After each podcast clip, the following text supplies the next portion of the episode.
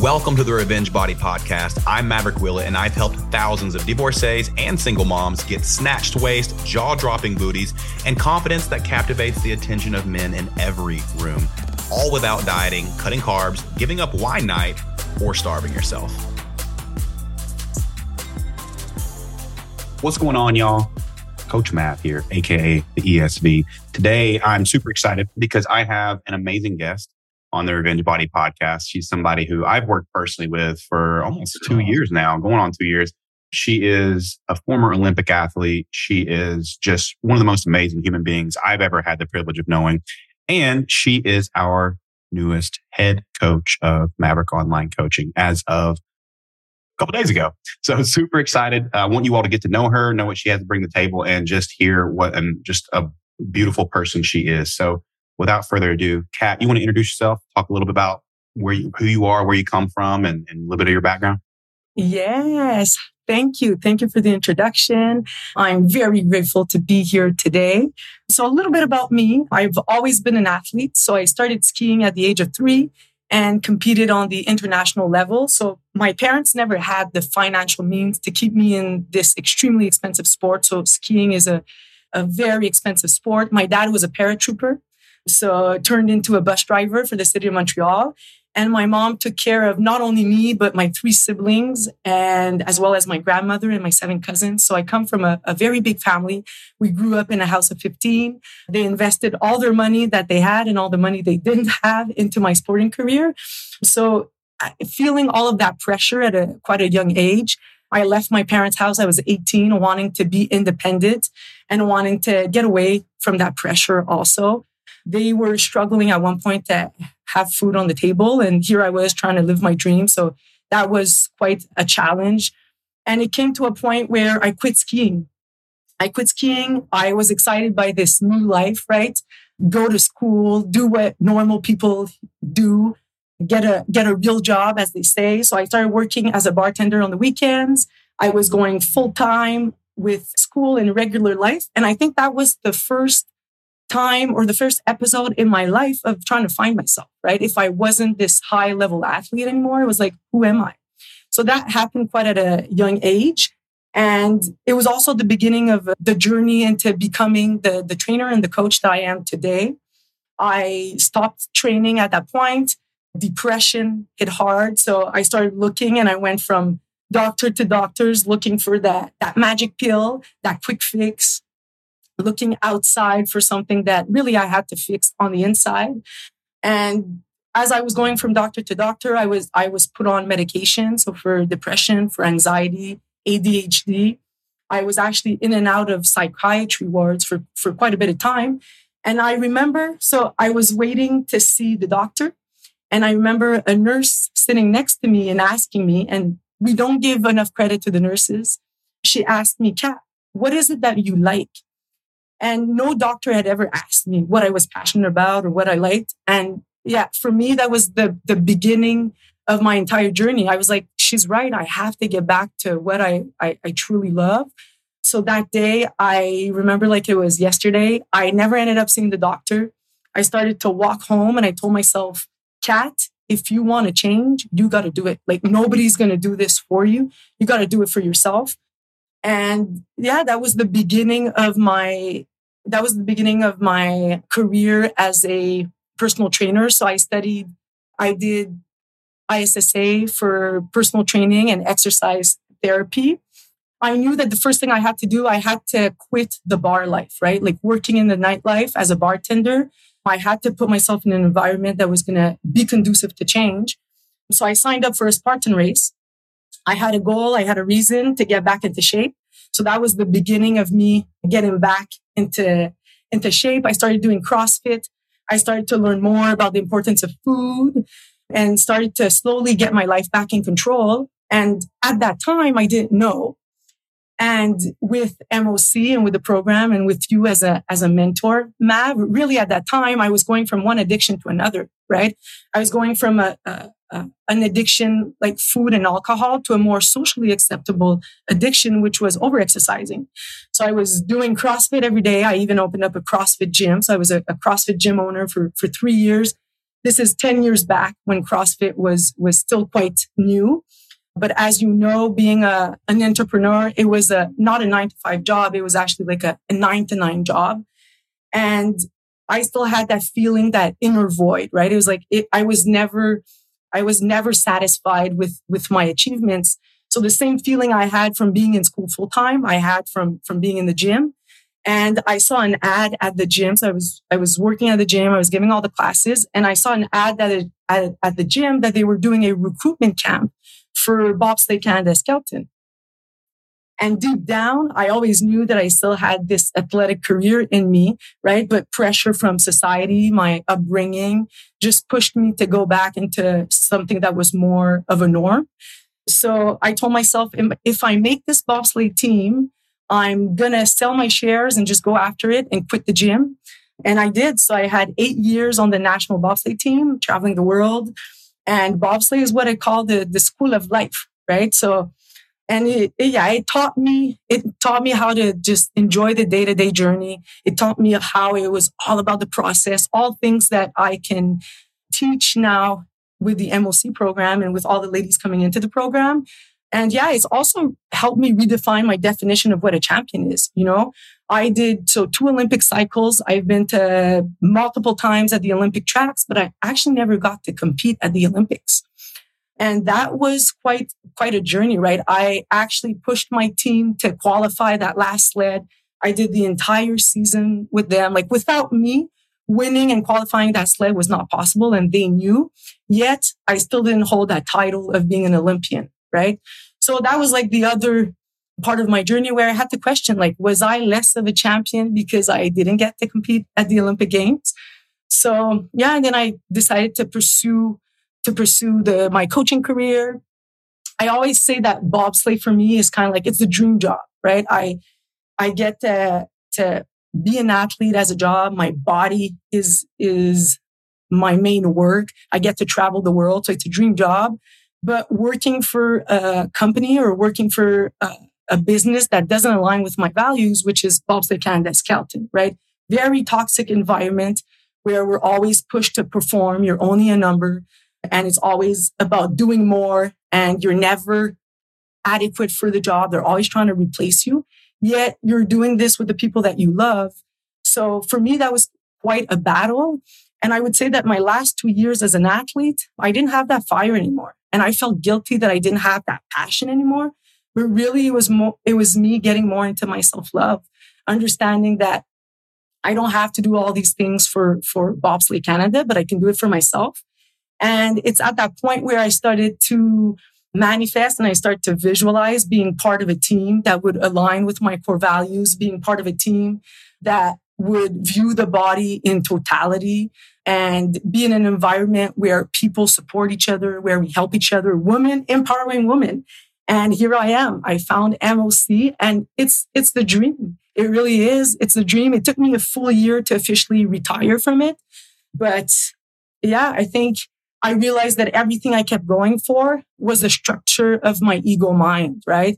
And until I could realize that, I would just go on repeating it. And with M O C, again, with your guidance, your values, I'm really starting to master the art of living more and more. So yes, it's a, li- a little bit about me. Here I am. I love it. Thank you. I, you said so many things I want to hit on. One thing that really stood out is like, you know, the ego thing, right? And someone posed a question to me a while back that makes that I try to constantly ask myself, and it's, who am I when everything that feeds my ego is stripped away, right? So for me, that's like, okay, no more muscles, no more social media, no more business, no more the things that make me feel exceptional, right? Who am I? What's left? You know. So when you were talking about all of a sudden, you know, not having that athletic outlet that you had you had just lived and died by for so long, you know, not having that all of a sudden and trying to figure out who you were.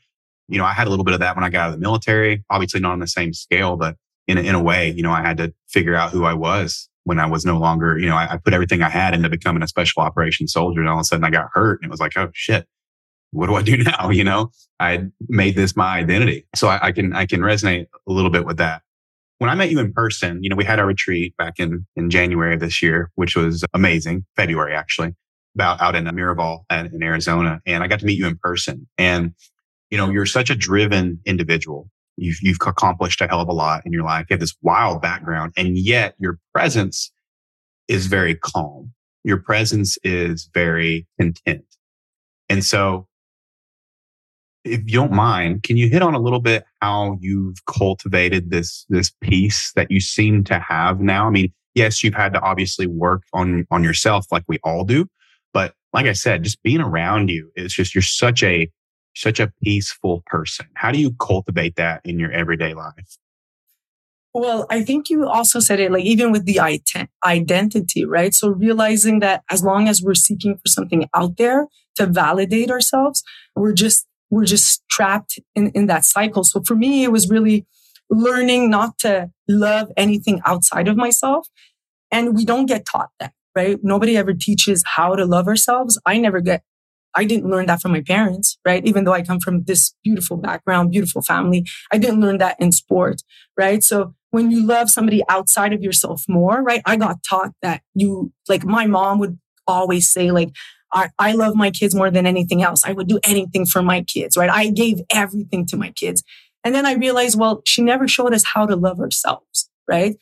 And so I think when you love somebody more than yourself, whether that be God, the husband, the children, the, the, the country you're fighting for, it makes you dependent on that, right? So you become secondary in your own eyes. Like I became almost like you become a beggar for love, right? And we both know with having like anxious attachment styles, a victim for love because we never learned how to love ourselves first, right?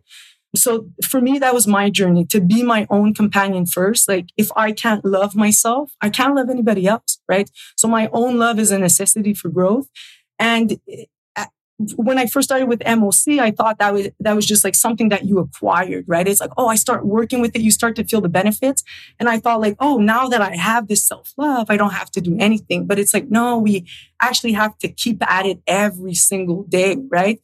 So I think I'm in a position today where it's like, I can say that I no longer rely on a man. I no longer rely on food, on alcohol, or anything external to really try to fill that inner vo- void.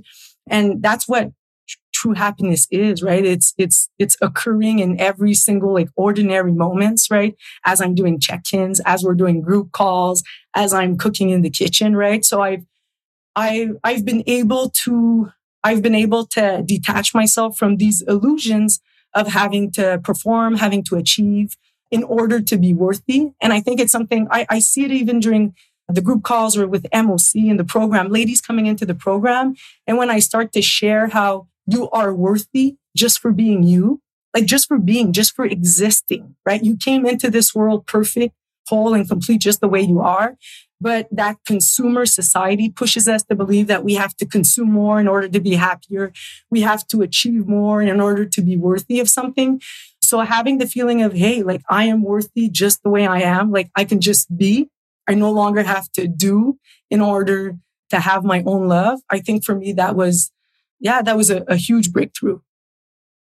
That's huge. I'm glad you brought up the anxious attachment styles because I was going to mention that if you didn't. You know, that's like, cultivating that self-love is a huge part of healing that anxious attachment. You know, the dysfunctional side of the anxious attachment is I am not okay unless, and whatever follows that unless is usually if my partner's okay, not okay, if my, if I'm not receiving this accolade, if I'm not making this amount of money, if I'm not constantly getting validation that from the outside that I am indeed worthy, exceptional, good enough, et cetera, I am not okay. And that's where a lot of that dysfunction arises. So I'm really glad you hit on that because I was going to, you know, the next thing is, all right, this chick, she's, uh, she's jacked. She's, she's got muscles. She's in shape. She's, you know, she's an Olympic athlete, does CrossFit. You know, she does all these things. How in the hell? Cause you've, you've, you've coached a lot of clients in, in, in our program and they've gotten a lot of results, despite them being not cut from that cloth, so to speak. You know, a lot of them, you know, are, are moms, moms of three, four kids, women in menopause, women hypothyroidism, women who have one hundred plus pounds to lose. And yet someone with your background is able to get them to get outside of themselves, get out of their own way, and implement a lot of the habits and, and practices that get them those body transformations that you then see, obviously, on, on my Instagram and social media. So I think what I want to want to ask you is, you know, how how do you as a coach in your tenure here at Maverick Online Coaching, how have you been able to, you know, resonate and motivate women who maybe have a completely different background than you? Yeah, I think that's a great question. And it's funny because just yesterday I was with a on a one-on-one call with a client who's just like, her time in the program is coming to an end. And something that she said was how, when she first saw me, she thought, wow, you know how people idolize athletes, right? And they think, wow, like this person is, she's accomplished so many things and she's studying to become a naturopathic doctor. She's been to the Olympics. She's an amazing coach, exactly like you said. And they idolize that. And when I start to work with them, they realize that I am only human. Right? They realize that I struggle just like them and I share my struggles and we get vulnerable and we we talk about how we're conditioned to believe that hard work equals success, how I got caught into being in a very masculine world with bobsleigh and I'm just tapping into my feminine side. And we have a lot of ladies in that that business and work environment where they feel the exact same thing. And having that comment where she said, I realize that now I look at you and we're all human. We're, we're all the same. We're all one. We all love and we all cry and we all want to have fun and make love. And at the end of the day, it's like the human, like we are all one. We're all the same. And I remember you even asking me this question during our first interview and you're like, how are these people going to resonate with you? A lot of the things they just can't relate and they're going to, they might feel even, they might, not feel empowered by that, or they might feel that they're not good enough or they're inadequate. And it's, I think it's the opposite. With my story, if I'm able to say like, hey, like what you see on T V, what you see with Olympic athletes, like that's not the real life. Like that's an illusion. Like we don't get treated how we should be treated. We're just a number. It's not like, it looks really nice on camera, but really at the end of the day, like we're enjoying the day-to-day process. We're enjoying the fact that we wake up every day and we're surrounded by people on the same mission. We enjoy the fact that we're we're in the ordinary moments of doing the boring task. We're having fun, right? So I think everybody can relate to that when they get to a point in their life where it's like, well, I'm not enjoying my job or I'm not doing what I really want to be doing. What's wrong with me? It's like, no, we're all human. We have to find ways to reinvent ourselves and we have to find ways to tap into our, our true self. So I think at the end of the day, we can we we can all relate. Yeah. I mean, somehow I figured out how to do that. And I'm a I'm a I'm a two hundred fifty pound Viking.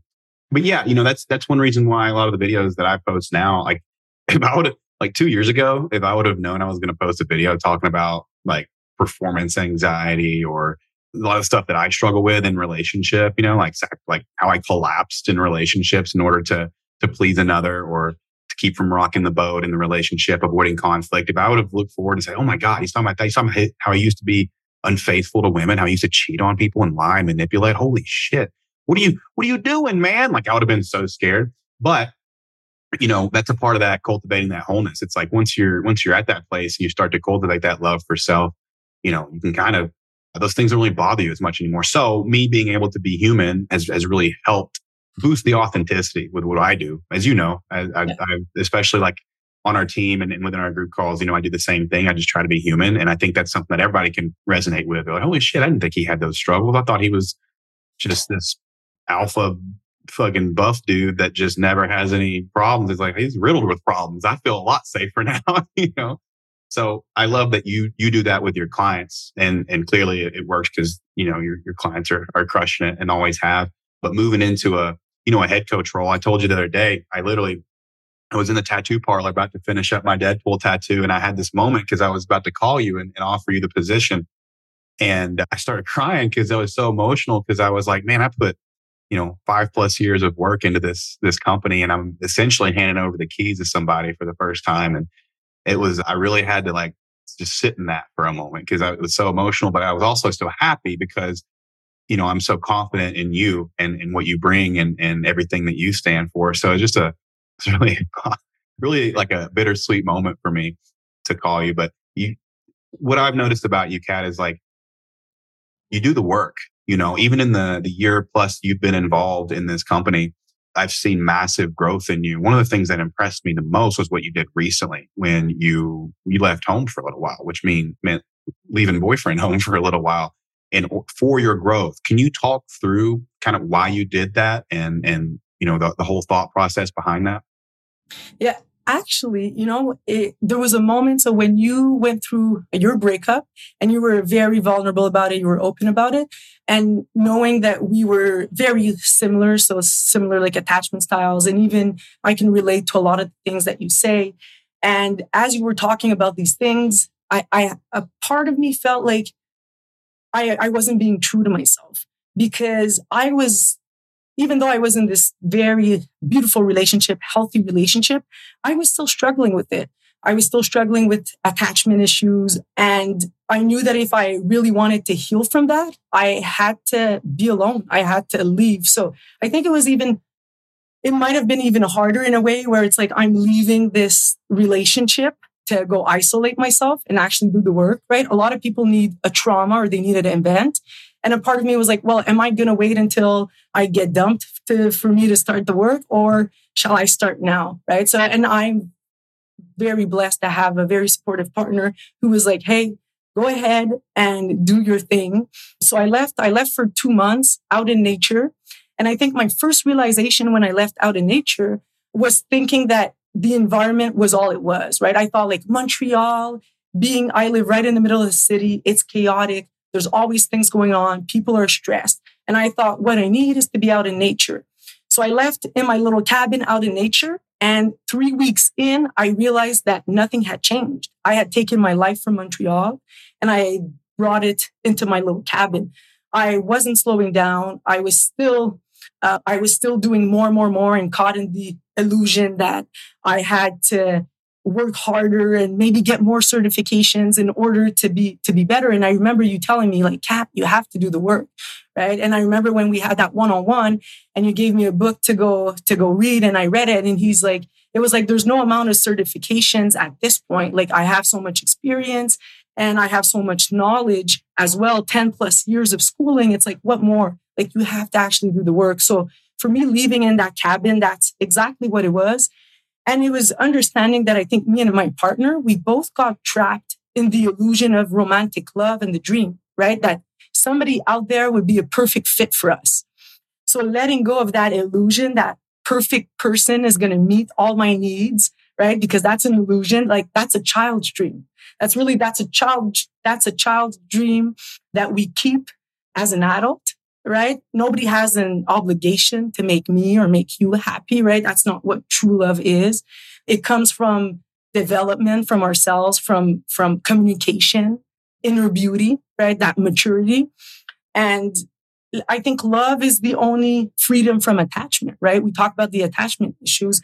And when I, when I love everything, I'm, an, I'm attached to nothing, right? Like love is a byproduct. Like the more that I embody love, the more that I'm in, in my truth and that it's safe for me to speak about these things. Like one year ago, I would have never been on this podcast with you, right? Because emotions make you weak, because I can't show that side of myself. Like as an athlete, these are things that I drilled for years and years. Like I did this to myself. Nobody did that, but I did this to myself. I actually, while I was in that cabin, I found my, my journal from the, the last Olympics. And I realized that on every single page, I had written down, emotions make you weak. These were the things that I was telling myself every single day before I went to training. So yeah, I had to learn to let go of the, the self-limiting beliefs that I uh, put on myself, not even what my parents or society did. Like I did this to myself. So I think, yes, realizing that the more that I embody love and compassion, the more that I receive it, we, we are love, right? And I rather reinvent myself with the person, with the same person, with, with my partner, than be with different people, right? To think that there's something better out there. Again, it's an illusion. It's kind of, it's the same thing as think like people coming into the program, thinking that somebody's going to save them, thinking that there's a quick fix, some thinking that there's a better program that's going to help them, until you start to realize that the only common denominator in all that is yourself. And you're like, oh, I have to, I have to be my own savior. Right. And I think there's something very powerful in taking personal responsibility for yourself. But there's also almost like a grieving process that you have to make. Like, oh, wait a minute. Like, nobody's going to come and save me. Like, I don't have this perfect person, this perfect match. Like, like what? I'm the issue. Like, I have to do the work. So I think leaving to the the, the cabin was was exactly that. Realizing that I had to slow down, which was my my main thing, slowing down. I had to tap more into my feminine side. I had to love all parts of myself, right? Not all, n- not only the good, not only the facade that I kept showing up as this strong athlete, but love all parts of myself. Love that. One of the one of the things I'm most proud of about our program and what we do and our philosophy and how we how we coach women is, you know, day one we take away that that victim card. You know, it's like what you're hitting on there. It's like common denominator here. It's you, you know, and, and I always say, you know, saying I am the problem gives way to I am the solution, which is super empowering. It puts you in the driver's seat finally. You know, if you're, if you're playing that victim game of, you know, I'm, I'm this way because of X Y Z and I can't change because of X Y Z and I can't cultivate these habits because of X Y Z. Well, you're giving power to everybody. You're giving power to everything but yourself. So I, I love that, you know, you and I see very, we're very aligned in that. And there's obviously a compassion that goes along with that. I mean, we, you know, we don't we don't just ream women out day one, and and and you know, it's not like a, a, a boot camp type deal. But we do shine the magnifying glass on those habits that need to change. And for a lot of women, that's that's uncomfortable. It's uncomfortable for anybody to to admit that. Hey, okay, yep, it is. Yep, got it. It's me. Got it. Yep. All right. And then, but that gives way to that change. You know, in your experience, and you coached hundreds of women now, and as, as I have. If you had to like guess what percentage of these two things cultivates the change, right? So if we had two different things. One thing is like nutrition, macros, calories, right? And then the other thing is like mindset, standing in their own way. Which one of these has, is like the the biggest problem when it comes to the women that that you've coached within Maverick Online Coaching? A hundred percent the mind, getting in our own way. And I think for them, it's a breakthrough. They come into the program thinking, oh, it's it's all about the food. It's all about the nutrition. They get excited. Next thing they know, it's like, oh, it has nothing to do with the food. It has everything to do with myself, with love, with that mindset. And it was the same thing with my journey. Like when I share a little bit about my journey with these ladies, we go through the exact same steps of being honest with the voices inside our head, right? Like, what are the voices like on the daily in your head? What type of friend are you to yourself? And something I really love with M O C, I so in the past year, I've been giving the kickoff calls on the Monday. So the kickoff calls, this is like the first day where ladies come into the program. They don't really know what they're getting themselves into. They're excited. They're sad. There's a lot of things going on during that kickoff call. It's their first day to kick off the program. And something that I've realized in that past year is they all come in with that illusion that after a year, they'll be exactly where they want to be and they'll be happy. And it's like, so we have to start stripping away at that illusion right away. And even for them, it's understanding it. Just yesterday on the kickoff call, I had someone say, I had someone say, oh, I, I'm really anxious for my, my body to, to resemble what's actually going on on the inside. And we all know that your body is a reflection of what's going on. So you, you can see how stuck they are in their unconscious patterns. Like they're not even aware, right? They're like, I want my body to be a proof of how good I feel on the inside. And it's like, well, let's be honest here. Honesty is the fastest way to health. And as of today, you have to start loving yourself as you are, not once you achieve that ideal weight, not once you buy the house, once you get that Olympic medal. Like it's not going to change anything. You have to actually start to love yourself today as you are. So I think a lot of women come into the program and thinking that their, their body is them. And I know that's kind of like a, a, a weird concept for them, but it's like we confuse the I am, like the, the life force with our bodies, right? And it's sometimes I have to be like, you are not your body. So loving yourself for something that you are not, loving yourself just for your body will never bring you joy and happiness. One day we're going to start to grow old, our body's going to change. If you love yourself for how you look, what's going to happen when you're seventy years old? You, you're going to come back to square one of not loving yourself. No, you didn't get into this program for you to come back to where you were one day. Like, this is sustainable lifestyle changes. So for them to strip away at the, I'm going to love myself once I lose the weight. I know because I was there. And once I lost the weight, I still wasn't loving myself. And then I thought, well, I'll love myself once I lose the cellulite. And then it, that still wasn't working, right?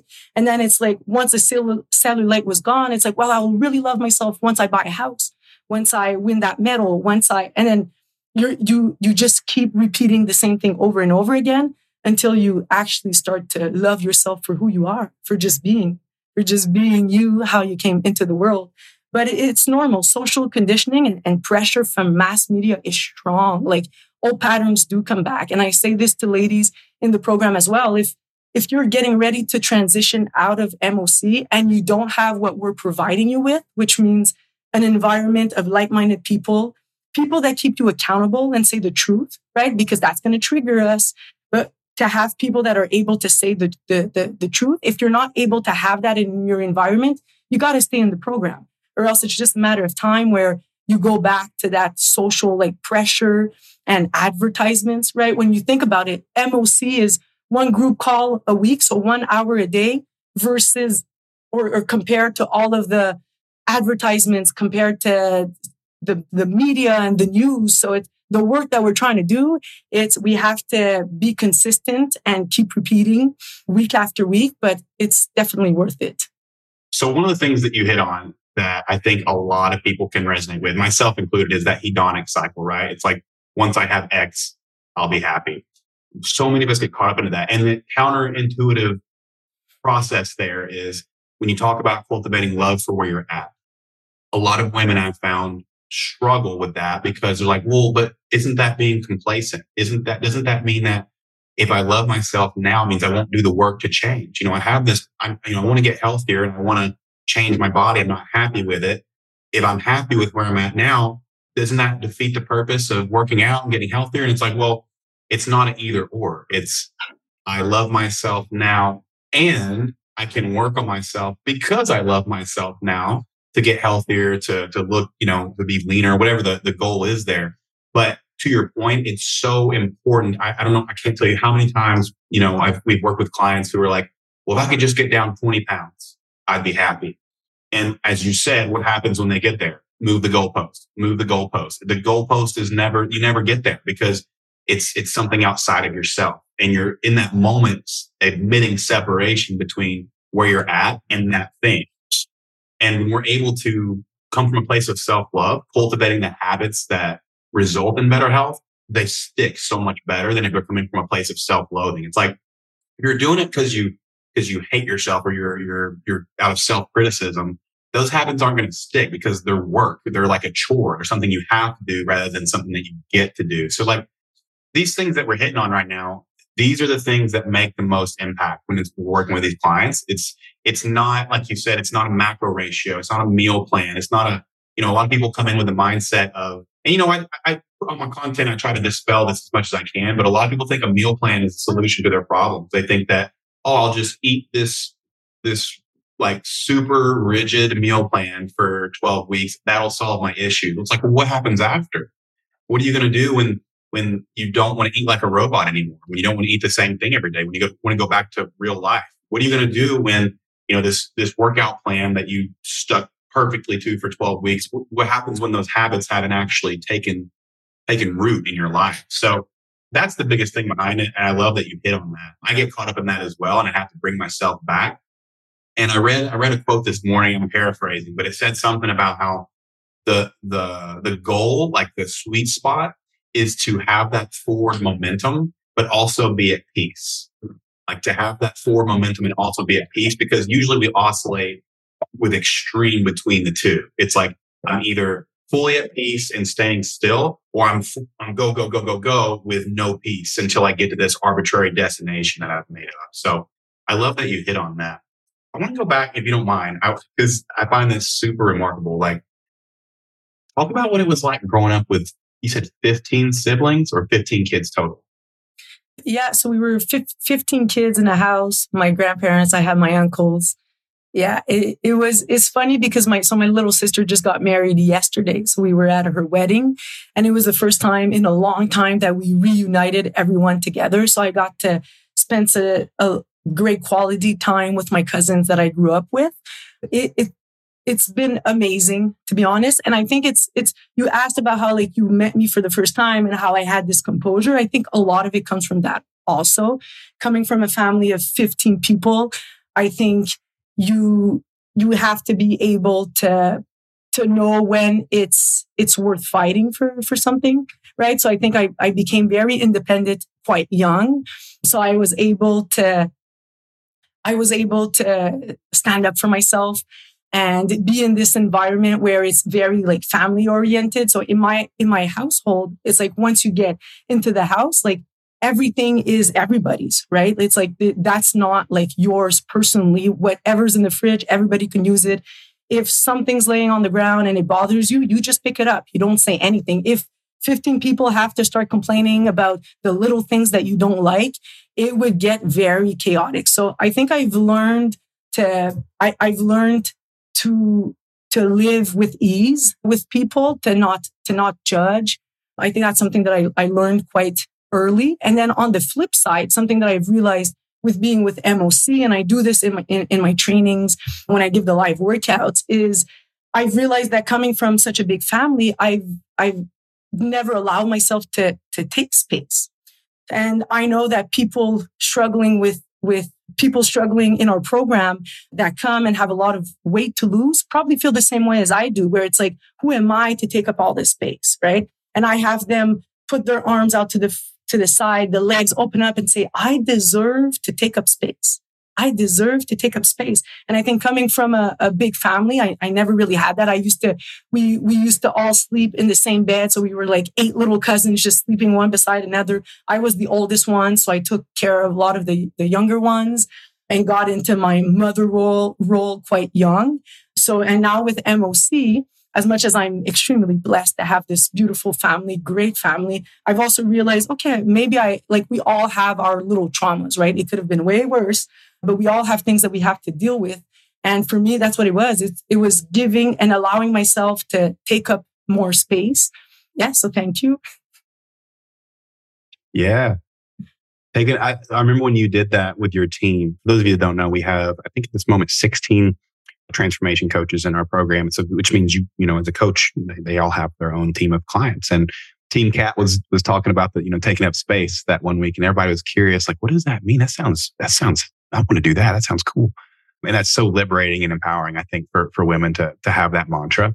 One of our other mantras just in the program as a whole is I am mine before anyone else's. So a lot of the work that we do with, with women is, you know, helping you understand that, you know, your needs, your needs matter, especially as, as a mother. You know, I, I can relate as a parent, not as, not quite as a mother, but as a parent, you know, we tend to sometimes self-abandon for our kids because we're, society tells us that we have to always put them first and our needs go last. So that's noble, you know. And so walking parents through that new mindset of, hey, if, if I don't thrive, kids don't thrive. If I don't pour into my cup first, they get less of me.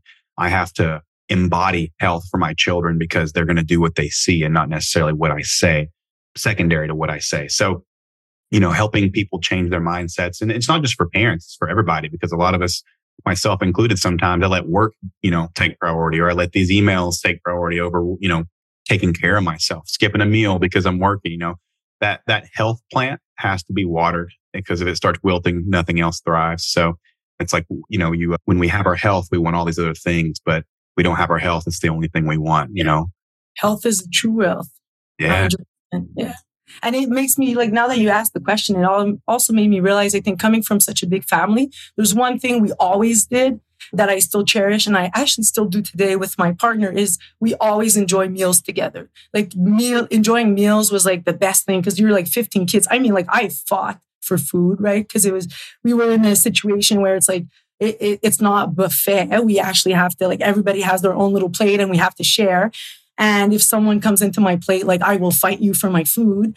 But it was that the the the aspect of being the entire family together and just sharing a meal all the time. And I still cultivate that with my partner.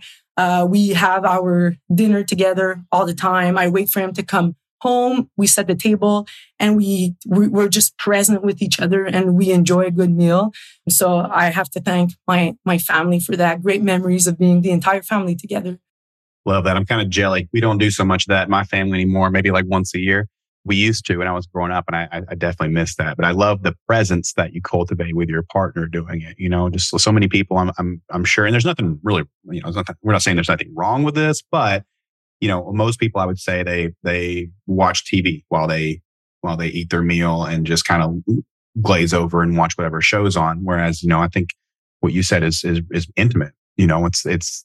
quality time to sit down. Hey, let's enjoy a meal together. Let's have a conversation. Let's connect. Let's, you know, play the I'm noticing game. Maybe cultivate some intimacy. Like that's, that's, I love that. I love that. That's a, that's a nugget you just dropped. Super, super simple, but how many people do it, you know?